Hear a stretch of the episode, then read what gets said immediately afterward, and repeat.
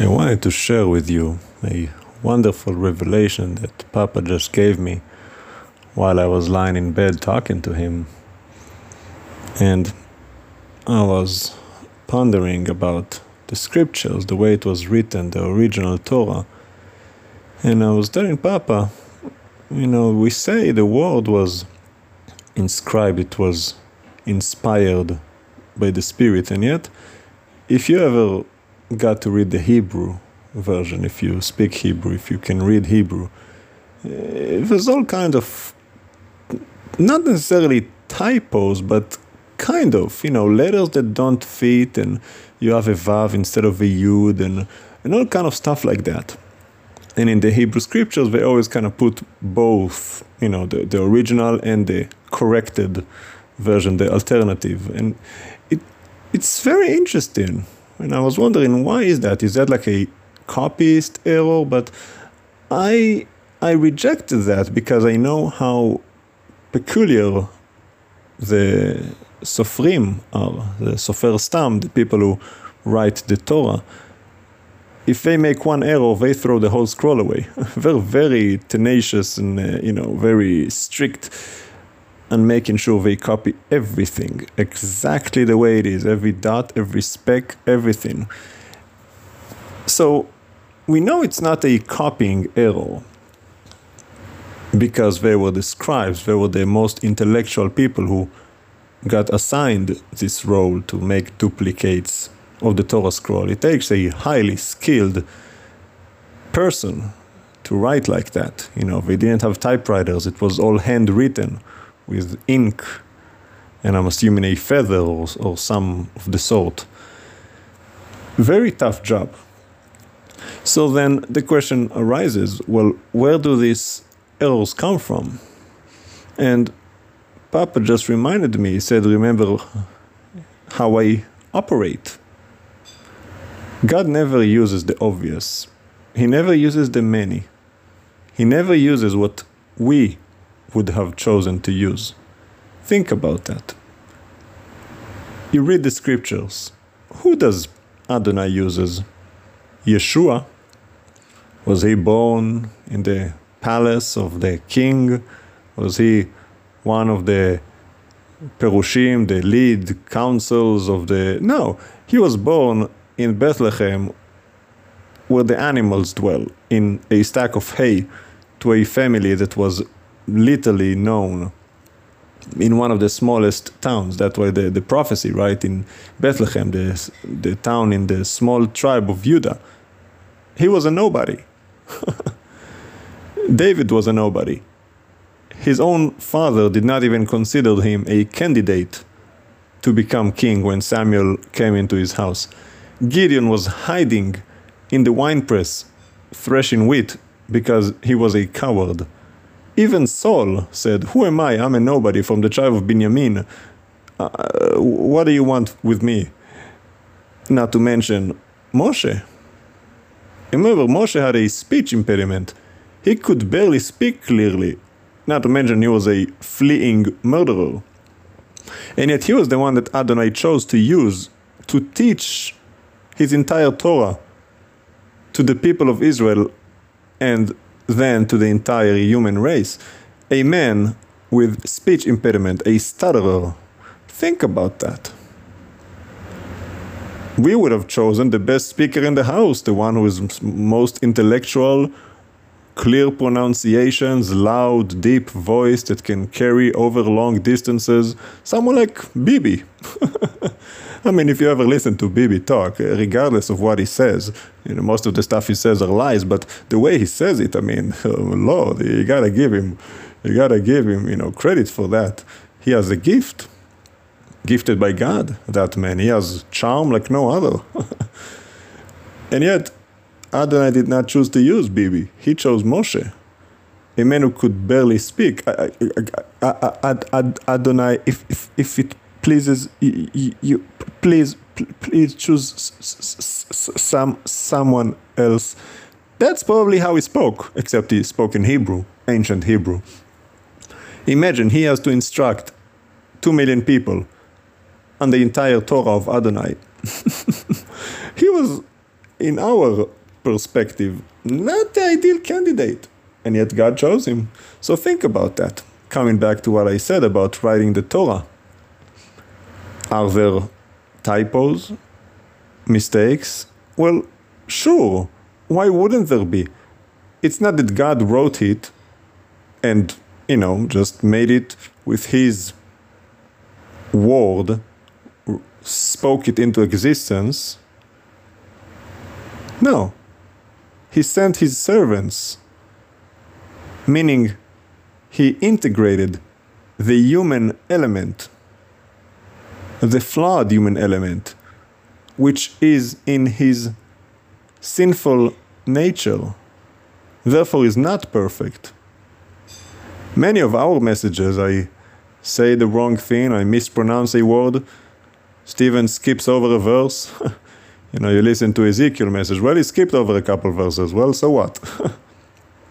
you get the point. You can read it yourself if you really want to understand. We're human. And you gotta remember that. Adonai is not dependent on our perfection to get his message across. No, if he did, we would get the glory. Wow, he preached so well. He did such a good job. The audio is so crispy clear. Oh, where does God get the glory? No. When Gideon had an army of 30,000 men, Adonai said, Too much. Shrink it down. He got down to 3,000. Too much. Shrink it down. 300? Now that I can do. Because then he gets the glory. Because then it's the not so obvious that you will say 300? You can't beat an army of 100,000 with 300 men. Well, but God can. See, the 30,000, they would have gotten the glory. Wow, great operation, man. Great fight, great battle. See, Israel had that happen to them, the war of Yom Kippur, or the Six Day War, but they did not give God the glory. Independence War, we were always outnumbered, outgunned. Somehow we won. And of course, they go bragging about themselves and the Tiger Force and all those things because they're godless, robbing God of his glory. But nevertheless, Adonai always chooses the underdog. He said to Israel, and it's written in the Torah, you can read it for yourself. He said, I did not choose you because you were the greatest. No, I chose you because you were the least. you are the most stubborn, stiff necked, hard hearted, hard headed, rebellious nation on earth. And that's why I chose you to be mine. Because if I can do something with you, I can do something with anyone. And God gets the glory. So when you read your scriptures in Hebrew, and you come to all these people that says, "Do you know the the scripture has mistakes?" Well, if God wrote it, why does it have mistakes? You know the genealogies. I'm not ashamed of the mistakes. I'll expose them for you. I believe it still. The genealogies from Abraham until Moshe. Well, if you count the ages and, and calculate it, and then Moshe says they left Egypt after 430 years, well, it doesn't add up. But does it matter? No. It's not supposed to add up. Because, again, there's the human element here, and Adonai does not want your entire faith to be ingrained, to be embedded in a book. He wants your faith to be in Him. Whether the book ever was or wasn't, Adonai is. Abraham did not have the written book. Iyov did not have the book. Noach did not have a book. Hanoch, Metushelach, Adam. None of them had the book. Moshe himself did not have the book, yet he believed. Isn't that interesting? All these people you read about, they did not have the book that you have, and yet they believed. And you come to the book and you say, well, but there's a few typos in it. I, I can't believe this is the word of God. Well, good. Don't believe them. Suit yourself. And keep in mind that your very rejection will be witnessed against you in the court of law and will build a case against you for your judgment. Remember that Adonai is just. He said the cornerstone will become a stumbling block for those who reject it. Yeshua. He came to harden the hearts, to deafen the ears, to blind the eyes. He said, Those who see will become blind, those who are blind will see. He told Ishayahu, prophesy against these people, speak and they do not understand, lest they repent and are saved. No, Adonai does not play that game. If you insult him, if you profane his name, if you blaspheme against him, if you sacrilege his holy things, there is no forgiveness for those sins. And he will harden your heart, like the sons of Eli, like many other people, Pharaoh, so that you will not be able to repent, so that you will not see, so that you will not be saved, because, again, judgment. Herzl just read in Ezekiel 14, they make idols in their hearts. The book could be an idol. Many Christians idolize the book. They walk around with the Bible anywhere they go. But do they follow it? No. They don't even keep Shabbat. They keep Sunday. Where is that in the Bible? Nowhere. Not in the Torah, not in the prophets, not in the writings, and definitely not even in the New Testament, which is the testimonies of Yeshua and a bunch of letters. Nowhere, anywhere in any scripture does it ever tell you to keep Sunday as the Sabbath or worship on the first day of the week. And yet you do. And you have a Bible in your arms. I don't get it, but when I do, because you are inconsistent, you are not logical, you are not rational, you are not thinking straight, you are not using your God given brain for wisdom, and that is a sin. God has given you a rational brain, use it. You people have no logic. You cannot be saved unless you ration. Adonai said, Come, let us reason together. God is reasonable. To think like God is to think reasonably, rationally. Follow logic, concrete principles and ideas that reason together. To believe in God is reasonable, to not believe is not. Because the very fact you can reason is evidence and testimony that there is a God. if there was no God, there is no reason. How can reason be? By accident, it doesn't happen. Accidents cannot create something that is solid, that is consistent.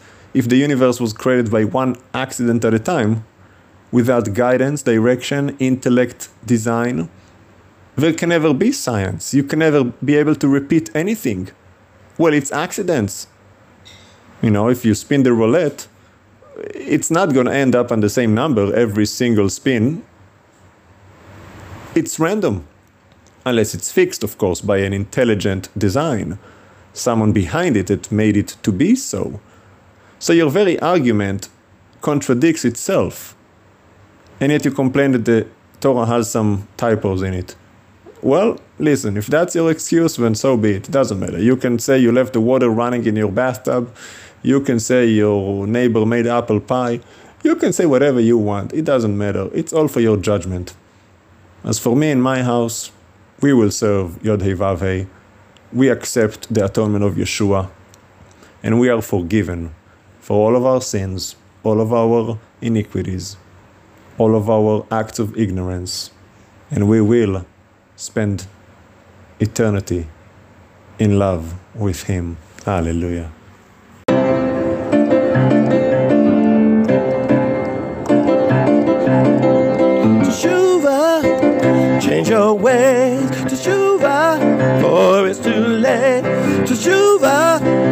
Change your way. Teshuva, for it's too late. Glorify, magnify Adonai the King.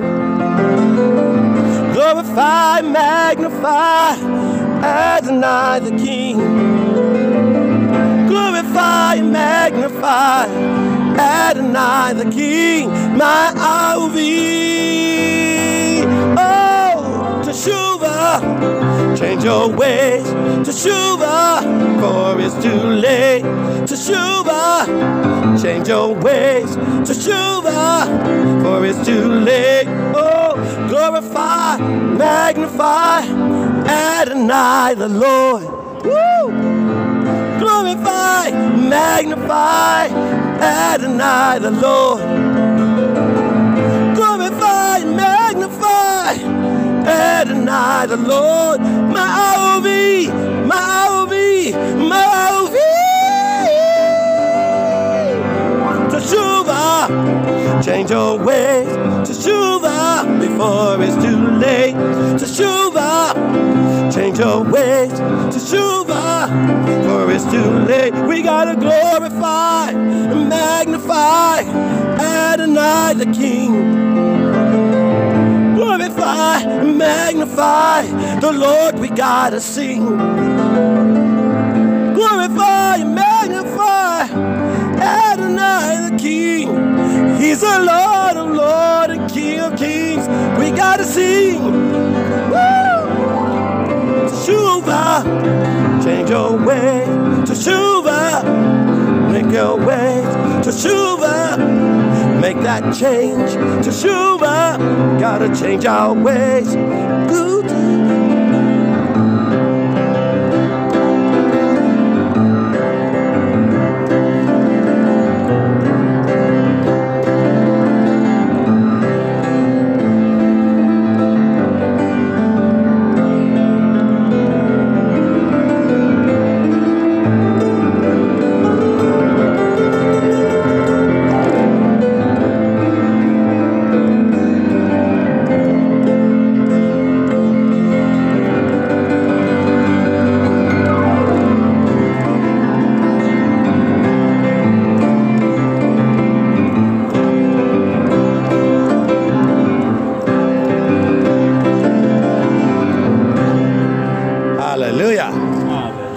A good one.